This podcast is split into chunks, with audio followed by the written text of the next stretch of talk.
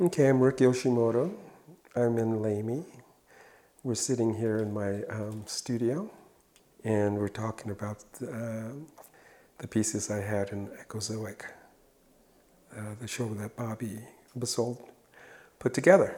And those pieces in there are actual clay that's been found on a beach in Northern California. The pieces of clay fell off a cliff. The cliff, cliff has been eroding for thousands of years. And and many different layers are have eroded down from rocks to dirt. And uh, these, this is a clay lens that broke apart and fell into the ocean. And in the ocean uh, i guess in the surf you would call it they've been tossed around and eroded. And so the textures of them are very similar to stone.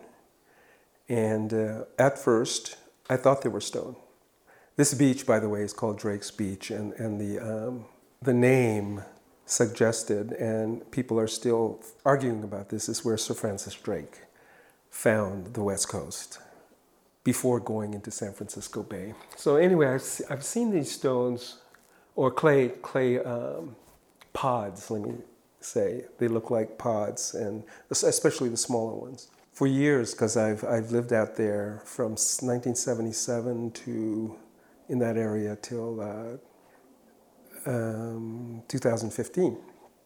And I go to that beach a lot. And so I always presumed there were stone. And one day I was sitting on a log and, um, and I picked an interesting one up and started scratching it with my fingernail. And I go, this isn't hard rock, this is clay. So I collected them and took them home.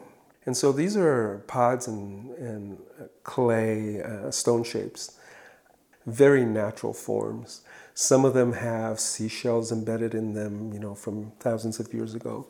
So I took them home and started. Um, I carved one, saved the dust, and fired them in a kiln just to see how it would fire. My first uh, experiments melted. I fired them too high. So they just turned into glass, basically. So I said, okay, this is clay. So I kept lowering the temperature until it fired but didn't lose its shape. And each one is very unpredictable as to color because there's uh, different mineral contents from different areas of the beach or different areas of the cliff. I love um, leaving an interesting part of the natural contour and the natural texture as opposed to what I hand carved. I like the juxt- juxtaposition of the hand and uh, the, the naturalness and nature into it. So I collected a, a bunch, and I love carving it because, um, as opposed to making things from you know mushy clay, it uh, it already tells you what it wants, rather going from zero into making an object or a cup or a sculpture. You know, th- these forms already tell you what it wants, and so I love that. They're very self-contained whatever it is, whatever shape it is, the ones I picked up, it's not fragmented, it is very one piece, contained in itself. Even the ones that, are, that have um, holes from seashells and everything, it's still this one piece that's been formed, and I really uh, identify with that.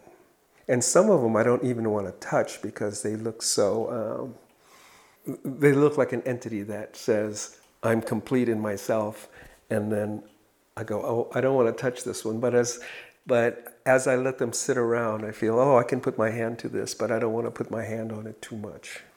The seed pod has that same feeling of, of being an entity in itself, that there's not much you can do to it. You look at it, it's, it's contained, it's shelled, just like these, these um, clay stones are it's like it has its own shell, and nature has created that shell and texture, like a pod has, um, has its own shape, texture, color, and um, so that's that's how I feel about these stones, these clay shapes.